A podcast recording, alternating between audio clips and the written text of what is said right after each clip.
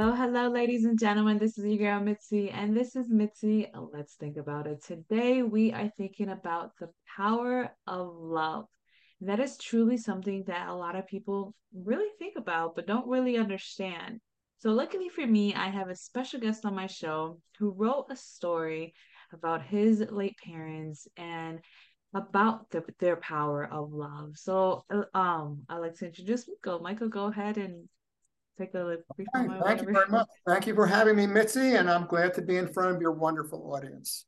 Well, let me just give you a little bit about who I am. My name is Michael Ruskin. I'm an author, a researcher. I'm also a publisher, and I write memoirs for people. So that's one thing I also do. But in this special case, I've written a book about my dear parents who are no longer with us.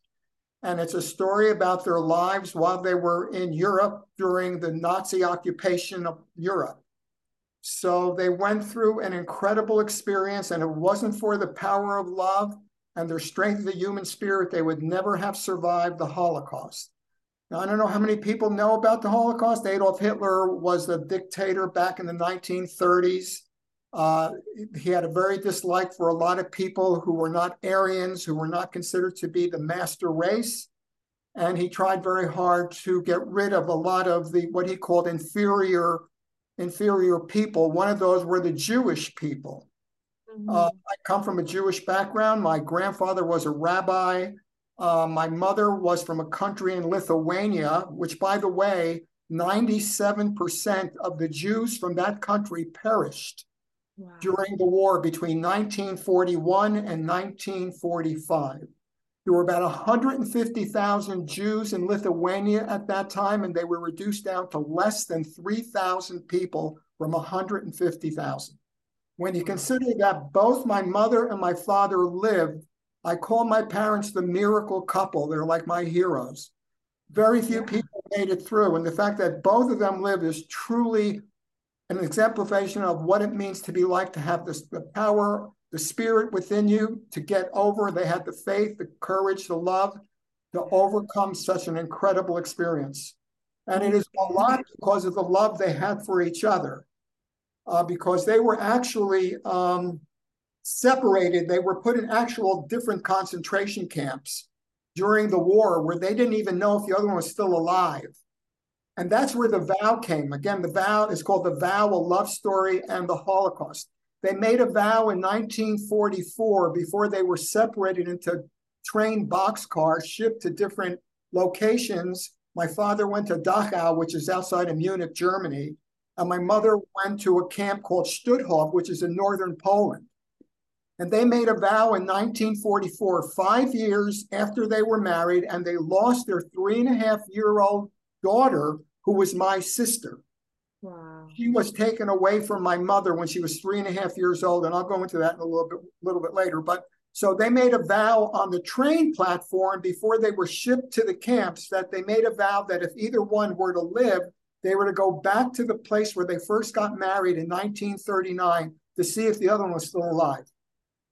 So they didn't even know at the time for nine months, and they didn't even know where they were going when they were put on the box cars going to the concentration camps. They didn't even know where they were going. They yeah. were told the Nazis they were being resettled. And to them, it would to the Nazis, they were going to their death, but they would not tell. There were about 3,000 that lived were on the boxcars that were shipped to different concentration camps. Yeah. Imagine it was horrible. They lose their three and a half year old daughter, mm-hmm. and then three months later, they're being shipped to different concentration camps. That's, yeah, it, it truly is. The Holocaust story is one that really hits my heart because um, growing up in, in school, they did teach us about the Holocaust, and we actually got to meet a few survivors from the Holocaust. They showed us their ta- their tattoo. You can still see the trauma that that still was in them, and it's it's heartbreaking because no one can truly fathom what they went through. And like you said on your website, so many voices will be silenced because they never had a chance to live you know no. millions of people that's right. They rarely ever spoke about it. In fact, the, the, the way the book came about, Mitzi, was when my father died in 93 and I and he lived in Miami Beach and I went down for the funeral. I was living in New York at that time. my brother and I went down for the funeral, and then after the funeral, a few weeks later, my brother and I decided they wanted to we wanted to sell the condominium mm-hmm. that they were living in. So I went back to the condo, and as I was straightening out the condo for the real estate people to come in, I went into my father's night table, and in the night table there was a documents from the lawyers and the doctors that were taking testimony from my parents that they were rep- they were applying for reparations to the German government because of the fact that they lost their sister and they lost their parents on both sides. And as I was sitting there reading through these documents, both in German and in English, I saw information in there my, fa- my parents never spoke about the information that I found that night in this night table when I was reading over those documents. Oh, wow. About, so it talked about their, their physical and mental condition after the war. They talked about instances of what happened to them during the time in the ghetto, called in the ghetto, which, which is where they were before they were shipped to the uh, concentration camps. So they went into a lot of detail there. And I never knew about this until I found those documents back in 93. And that became the nucleus of my book. Oh, I was actually, thank you for bringing that up because I was going to say, like, how did you feel when your parents told you? But it seems like your parents never told you anything, huh? No, rarely, rarely. They, my mother brought it up only once that she had a daughter when I was really young. I mean, you know, my mother, my mother passed away in 2002. And when I was growing up in New York and New Jersey, I really didn't, I couldn't connect to, they didn't talk about it. So I really couldn't connect what was going on. And it was only as an adult that I started to realize how special they were and they were already gone. So I, as their last surviving member and their son, I felt it was my obligation and my honor to write their story. But they did not talk about it. I mean, they were very quiet. And my mother would say to me, don't tell anyone we're refugees. And of course, my mm-hmm. parents had a very heavy European accent. You couldn't help but know that they were refugees. But my mother did not want me to tell anyone in the neighborhood that they were refugees. So they were very mm-hmm. quiet. A lot of people, a lot of, a lot of uh, Holocaust survivors do not talk about those experiences. You're you're absolutely right because I actually when I lived in Florida in Orlando, I had the opportunity to take care of an individual. He was almost 100 years old at the time. This was almost already 5 7 probably 10 years by now since it, um I took care of him and he um the the head nurse that was above me um she told me that he was a holocaust survivor. And when he moved to the united states he refuses to talk about religion. He refuses to talk about politics anything. He he now considers himself to be an atheist just because of what he went through. And i ha- i respected it because if that's your choice i'm going to respect your choice because you have a reason behind you believing this and, and wanting to move forward on on this. So it's just crazy to know that he's not the only one that had that perspective shift as soon as the holocaust ended. Like it totally changed their frame of mind going forward. Like the judgment was there on them for the rest of their life. They felt like they were they were damned or something for the rest of their life. And it's sad because it, it, it was nothing to do with them it was just an ignorance per one person that had too much power. Yeah, I'll tell you the reason my parents, their love for each other was absolutely unshakable. And they, they, they also stayed alive because they knew that if they found each other, they had a very compelling future. They had a future to go to, and it kept them going. A lot of people gave up. And when they gave then when they give up, they usually end up going. Yeah. And so I, I got to say that the, the book itself is an absolutely incredible story because they went through so much and the, the loss of their families, but they still had that love for each other and for mankind. Um, I should tell you that when my parents were liberated, my father by the Americans, my mother by the Russians, uh, my mother opened up first school for um, the children whose parents passed away in the Holocaust. Wow. was in a displacement camp. So what happened is after the war, a lot of the Jewish and also other minorities didn't have a home to go back to. The homes were destroyed, or the Russians took over and they became a communist na- nation on the on the uh, eastern part of Europe. And so they went to displacement camps. And in these, these, these placement camps, they were waiting to immigrate to other countries like Israel, United States, South America. Mm-hmm. And so there were a lot of different nationalities inside these displacement camps. And there, my mother opened a school and she spoke six languages. My mother was a school teacher and she spoke six languages and she was honored at an event in 1947 where she was um, celebrated by General Dwight D. Eisenhower, who became the 34th president of the United States, and a number of dignitaries and a number of UN people. And I have the photo of my mother at the displacement camp with her children. And I also have a photo of General Eisenhower that I, this is all in my family album. I found this in my family album as I was putting the book together. I didn't even know it was there. I took the family album and I saw General Eisenhower in one of the photographs of my baby brother. No, he's not my baby. He was the he was my brother. He was born in 46. And he was in a baby carriage right in front of General Eisenhower with a bunch of dignitaries uh, beside him. And my brother's in this baby carriage crying, and General Eisenhower's right behind him. They took, I guess the GI must have taken the picture and given it to my father. It's wow. the most incredible, and it's also in the book. Wow, that's that is very cool. That's awesome. It's, it's incredible. It's incredible, really. Uh, so so so so I'm just saying that she still had the love within her to give back. After yeah. all she had gone through, there was still love in her heart to still open up a school and try to teach the children. That that's, made her extremely special. That's rare. Let's be honest. That's very rare to find in in in somebody that who just suffered through so much that her life was right there at the line. And yet once she got liberated she was like this is my time to give back. This is my time to help. This is my time to do something different. And that motivation goodness that's amazing. So i guess to that leads to my next question. Does your parents love and the type of individuals that they were does it motivate you to be who you are? Absolutely. I think I think the love we have for other people is is within all of us, and and you want to treat people the way you want to be treated, yeah. and I I give back as much as I can, but there's also you got to understand you also have to have love for yourself. Yeah. Self love is the number. Where you have nothing to give unless you have love for yourself.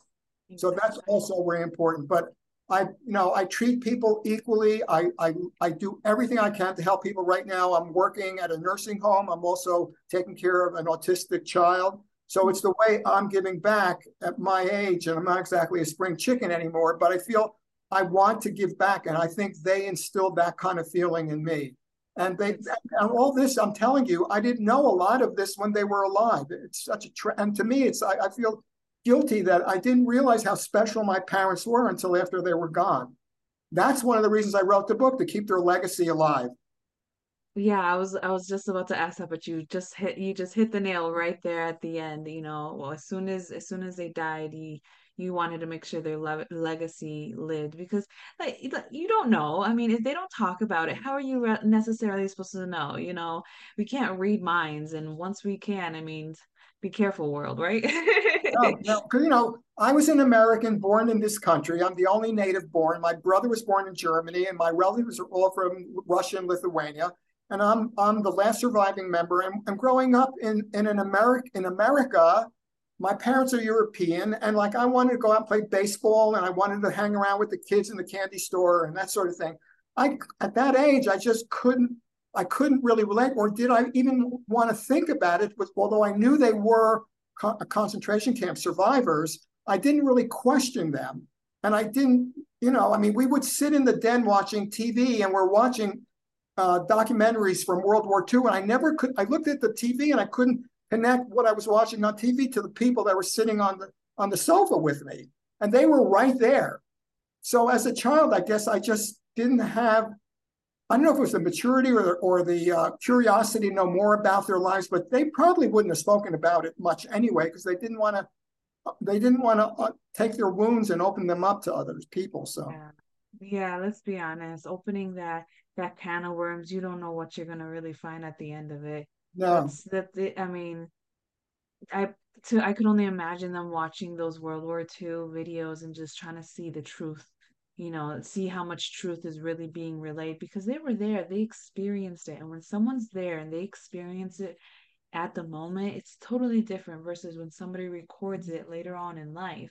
And that was the beauty thing, a beautiful thing about your book is that you had records, you had the receipts, you had the proof the verbiage and and and the pictures to go along with it so it's not like you were making it up it's not half fantasy the the proof is in the details it's in, it's in the words and i was reading some of your book and i was reading the testimonies and i was just like wow i really need to get the full version because goodness this seems like shifting in your perspective of love because a lot of people think that love requires a, a, different type of work or if it's it just happens. I mean, it's so weird how people imagine love, but the way that you have your book, it really seems like it puts it in a different perspective. So I guess leaning back to what I just said, I mean, what do you feel or what does it mean to you when you hear the words love takes work? Um, love takes respect. Um, and like love takes understanding and love takes giving, and uh, love also requires some compromise. And if you love someone, you're not going to have a diff- difficult time wanting to make the other person happy, and they feel the same way about you. So, um, and that's what my parents had. Um, what what made my parents really special, Mitzi, was, and this is another reason, is that when you suffer together, you bond closer afterwards. In my parents' case, they suffered together, but they also suffered apart. And that also makes a big difference because when they lost their daughter, they lost their families, they were a couple. But then they were separated for nearly nine months and they suffered apart, not even knowing if the other one was still alive. And when they came back together, which is in the book, and it's an incredible way that happened, um, it really created a credible bond that would never be broken even now, because I know they're here. I will tell you, while I was writing this book, my fingers would race across my keyboard. They were talking to me in my head. I was coming up with words on my keyboard I never even knew I knew. And there was I was writing these words, they were thoughts they were putting into my head that I was writing down that got into the book. One, two in the morning, I'm there typing, and the next morning I wake up and I look at what I wrote, and I can't believe that it was me that wrote that in the, in my uh, manuscript. Wow, I think I think that's amazing. I think that's a beautiful experience. I I truly do. I I I think this is oh, so beautiful and to actually have you on my show to share this story and for us spreading this this love and the vow of, of what your parents took really should bring hope to the next generation that love is still real love is out there and um like you said, it, it requires a lot more than just work because work seems tiring work seems exhausting work seems unfun and un just unwanted. But when you add respect commitments and everything else that you just stated it makes it easy because love should be easy. And i i know what your parents went through wasn't easy but the fact that they found each other that's faith that's faith. And when you when you wrote what your mom said that um i will pray until the day we return together in those in that's those right. words that, that was her vow oh, oh my goodness i felt it in my heart i was just like wow like those are deep words deep yeah. words and deep statements to hold on to. I could only imagine the day that they actually came together and they seen each other. I would have bawled on the floor crying. I would have been able to make it to him. I'd be like, ah, I can't yeah, believe you're here it's it's incredible. My when my father got liberated by the Americans in May of in May of 1945 in in Dachau, he it's in the book. The the chapter is called "The Mission." My father spent almost three months going from one displacement camp to another, looking for my mother. As he was traveling back from Germany to Lithuania, either that he walked, he took a train, or the GIs picked him up to take him to the next town he, he spent almost three months on the road going into these placement camps looking for my mother to see if she was there because he didn't know where she was. She was mm-hmm. going to Poland. He didn't even know where she was going. And so what happened, and I'm not going to go into it, but it's an incredible part of the book, is yeah, that don't don't don't yeah, go into well, he found each other. Otherwise, I wouldn't be here. Yeah, exactly. You wouldn't be here. You wouldn't have this beautiful, beautiful testimony that of your parents. And now that has a ripple effect on your life where now you see love differently now you see life differently now you see people differently where now you're at your age and you're still giving back you know you're still giving your time and time is so precious you know and mm. time is the best best thing to give to people especially when some sometimes that's all people are seeking but yeah. I guess it's um but I guess to start wrapping up the show just because I don't want to get cut off here, but it's so good. I feel like we could keep talking about this for a, a good while. Um what would be some lasting words that you can possibly leave my audience with so that they can truly think about this differently? Okay, uh to find love within yourself is the first thing you need to do. And and the fact that we're all here to give something back God put us on this planet for us to come together. I believe we're all connected. And I think sometimes people seem so separated. Even, even if they're religious, they don't really respect each other's faith. And that really separates us. And that's what the Nazis tried to do separate the people, and then they would conquer. And so we got to realize we're all brother and sister, and we're all here to help one another. And as I've gotten older, I realized more and more how important it is to love each other. The other thing is, I never had children. So my love, especially now, I look at a child and I realize how precious these little babies are, and they're the closest thing to God. And I, that's why one of the reasons I work with children right now is because of that. But the main thing is that you feel love for people, you respect people, you honor their opinion, and you try to accept the fact that they may not be like your own, but you still respect them for who they are. Yeah. Perfect. And I want to you, yeah, it's it's really important. So, um, so yeah, so I wanted to leave that as one of the most important things that I've learned. And um, I hope that people pass this on to others, how the importance of love is, especially in these times where there's so much separation going on around the world.